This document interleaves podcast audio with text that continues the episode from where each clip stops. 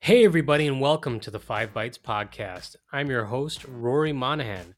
Coming up on this week's episode, Microsoft will release further patches for the recent Secure Boot vulnerability. There will be two subsequent patches for this particular vulnerability, and I'll cover details about that in this episode. Also, a recently disclosed KeePass vulnerability exposes master passwords in memory dumps and Microsoft have published a timeline for Windows security hardening key dates. For this and more, keep listening to this episode of the podcast, which of course is brought to you by my awesome sponsors that includes Numecent, the inventors of the first and only cloud native container management platform for Windows desktops, and also brought to you by ControlUp, end to end digital experience management for the work from anywhere era. ControlUp, happy users, happy IT and of course also brought to you by Netwrix PolicyPak, where you use Group Policy, PolicyPak Cloud, or MDM, to remove local admin rights, manage lockdown applications, Java, browsers, and mitigate ransomware, plus more. If you enjoy the show each week, you have these awesome sponsors to thank. And now for some news. First up, on last week's episode of the podcast, I covered the very troubling patch for a Windows security vulnerability in the Secure Boot feature that wasn't really a patch. If you listened to last week's episode, you'll know that it was a patch that simply gave the option to enable a setting that you could use to provide some protection against this particular secure boot vulnerability. There was actually multiple steps, I believe it was five steps you'd have to complete in order to be protected. But part of the trouble of this was you would need to apply this setting in such a way that you encompassed it within your backups as well and had implications for not just the system partition but other partitions on your systems as well. So the risk of getting it wrong or not covering all your bases was that you may corrupt a machine and then not be able to successfully restore it.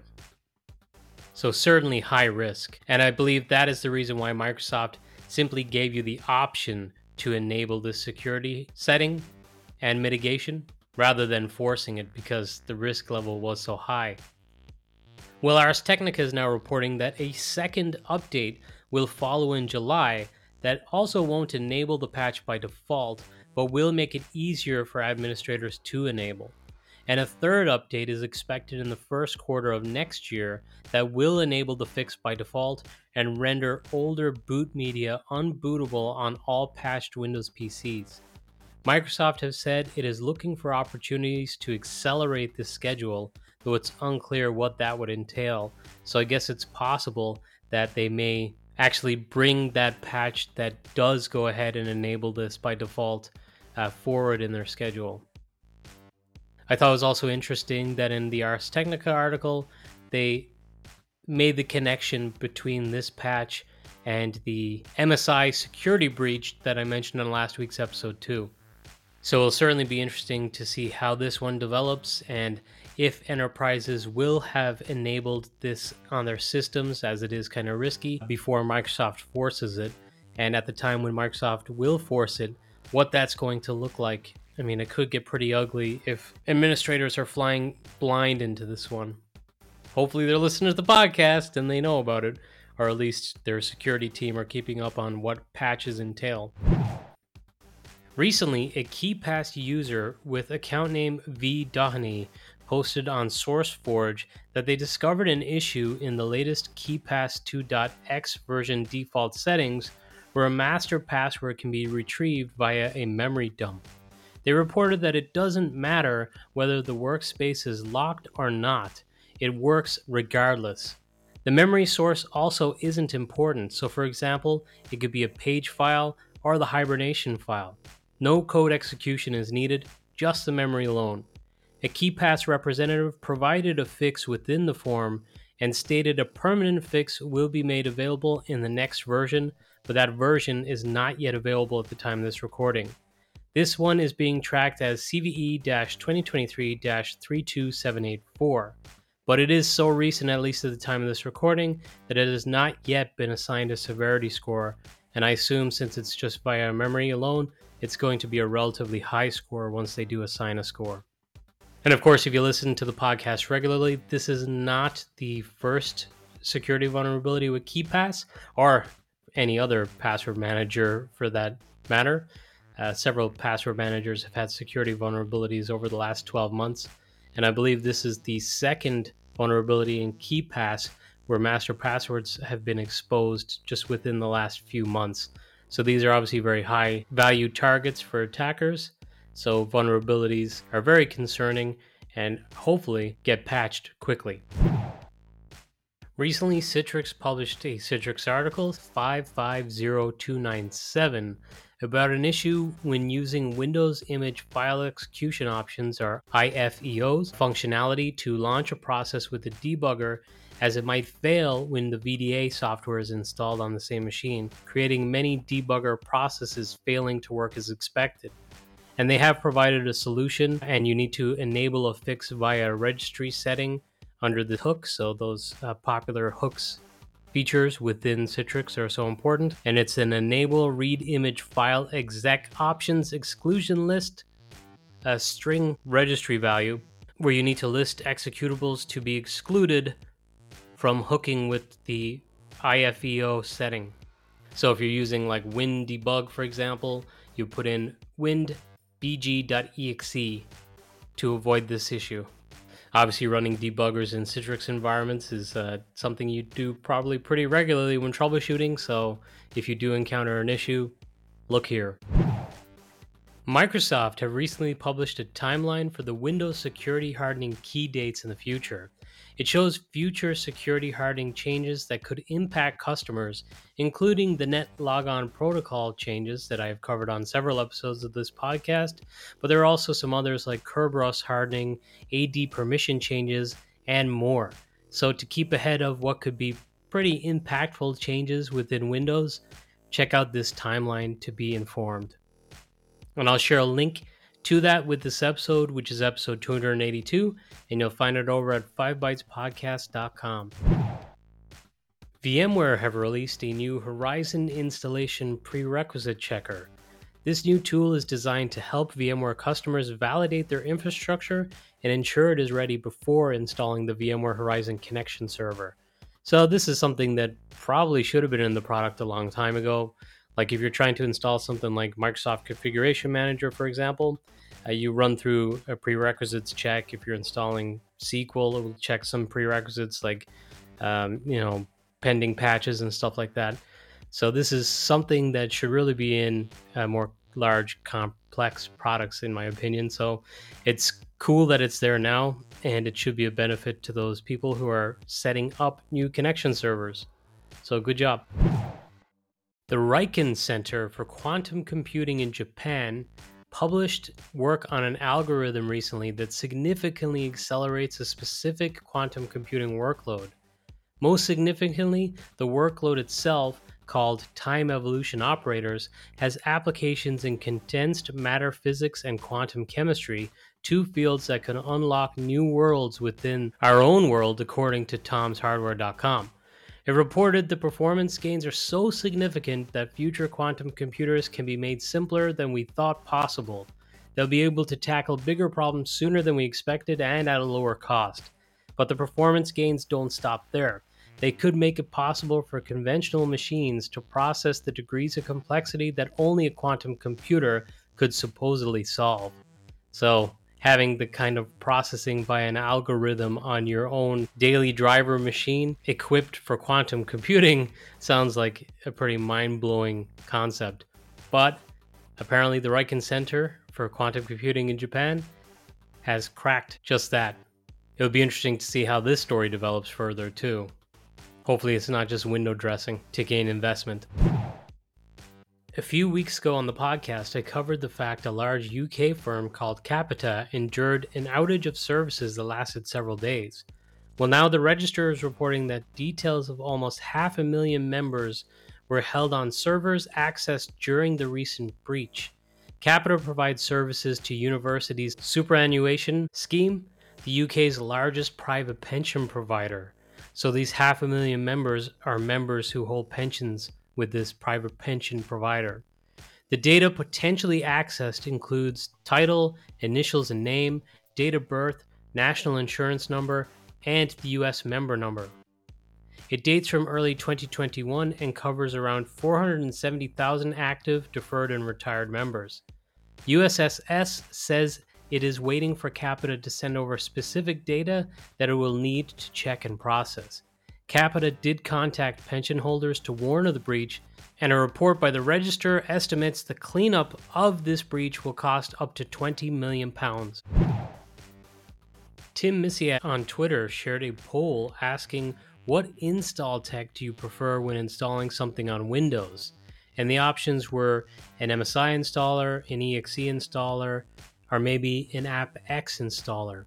And I think most people, he was asking those who have a strong preference to vote and share why their preference is whatever they selected. Personally, on the options, I picked MSI because I'm not really interested in AppX. Uh, MSIX was not an option, and even if it was at this point, I would probably pick MSI still due to the limitations with MSIX, plus the fact that personally, what I do is I take the MSI and auto convert it to a cloud paging container since you know I work for Numecent and we have a cloud paging container format. I think I saw some people saying that yeah, I like MSI because I know exactly how to silently install it. I don't have to go messing about trying to figure out silent switches like you might have to do with an EXE. But there were also several people who said their preference would be an MSIX if one was available, which is completely understandable because if one is available, it is very straightforward to deploy and relatively painless. And like with everything I share on each episode of the podcast, I'll be sure to share a link to this if you'd like to review the thread for yourself with this episode. In a quick hit story, just an update about the Bing chat, which of course uses the artificial intelligence behind ChatGPT. But it has now been announced or reported by WindowsCentral.com that a Microsoft account is no longer a requirement to use the Bing chat feature. However, unauthenticated chats are limited to five turns per person, which is obviously significantly lower than the 20 turns that are allowed for those signed in with a Microsoft account. So there's still an incentive to using a Microsoft account, but it's no longer required if you'd like to try out Bing Chat. And a few more quick hit stories to wrap up the news for this week. But Cloud Paging and Cloud Pager script based actions are now available in the ControlUp script library. So these are actually some script based actions that I created that you can use for doing things like you know selecting uh, a user or multiple users active sessions to uh, simply right click and get a list of the application containers available to those users. You're able to do things like check the cloud paging cache uh, metrics, so how much cache is currently in use. You can clear a user's cache.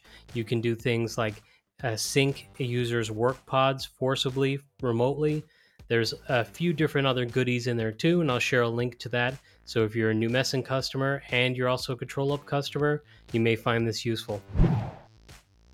The first ever Benelux CUGC will be taking place next Tuesday, May 23rd, beginning at 12:30 p.m. So register now to attend. It will be held in O'Leary's in Ghent, which is in Belgium. Which is probably insulting to people who are actually in the region listening, because I'm sure you know that Ghent is in Belgium. I will be speaking at the event as part of a sponsored session. The awesome Esther Barthel will also be speaking at the event. So too will Adam Clark and more. As this is the inaugural event for the region, it would be really great if people around could show up and support the user group because you'll find that having a CUGC is a great asset. So helping it to grow ensures that that asset is there for you and for everyone else too. And congratulations to the awesome Jarian Gibson, who was declared the winner of this year's Stephanie Roper Community Award no one is more deserving than Jarian. He works tirelessly and he's been so involved in the community for so long. So it's really awesome that he's been recognized with this award. Congrats, Jarian. And finally, VMware have released version 6.4 of the standalone converter, which is an awesome tool. I have no idea what is new in this release, as I didn't see any release notes on the landing page. There is a product document, but it doesn't seem to show uh, what's new in the product. And it doesn't really matter, to be honest, because if you've used it before, you know how useful it is for like P2Ving machines and converting machines over to different VMware products or for use in different VMware products. I'm just happy it's back and getting new versions again. And now, this episode scripts, tricks, and tips. Thanks to Config Manager Dog on Twitter for this. He shared Aaron Parker's GitHub repository that contains an icons repo that has application icons that you can use in Microsoft Intune. And presumably you could use them in other application publishing tools as well in application portals. I remember there used to be a community Dropbox uh, with application icons for Unidesk back in the day that I was using religiously, and then it was taken away. so I had to start building my own. So uh, very useful to have a public repository like Aaron's. Same credit again for this next one. But did you know, because I didn't, there are new and improved org chart templates in Visio.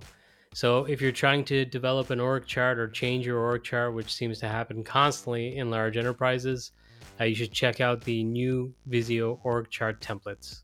Damien Van Robaeys had a blog post back in 2021 that I saw this week on systanddeploy.com about automatically enrolling Windows Sandbox or devices in Intune without having to go to Access Work or School. And this is accomplished via a provisioning package. So if you want to see how to do that, check out this blog post and I'll share a link with this episode. And another oldie but a goodie, this one was from 2020. I saw that Thomas Maurer had a blog post on how to configure Azure Automatic VM Guest OS patching. And it's just funny, like seeing these two kind of older blog posts that are still relevant and having missed them when they were originally published has made me think that I probably need to uh, repost uh, more of my blog posts. I tend to post them when I first publish them, like I'll post or share them on Twitter, for example, or LinkedIn, and then I just won't write about them or promote them again in any other way. So I should really get uh, my older posts circulated more widely again. So thanks for the inspiration on that, Damien and Thomas. But also this week I saw PowerShellCenter.com had a blog post on getting installed, update, and machine uptime information using PowerShell. And it looks like it compiles it pretty nicely into a table, and that's very useful information. And finally, for this week, Jörgen Nilsson had a PowerShell script to update your boot images for that CVE 2023 24932 that I talked about at the top of the show this week and also at the top of the show on last week. So that's that complicated one that's a patch that it gives you the option to enable that setting, but it could be like a five step process. But this is another PowerShell script that you could use for accomplishing that. Well, that's it for this week's episode of the podcast. As always, thank you all so much for listening.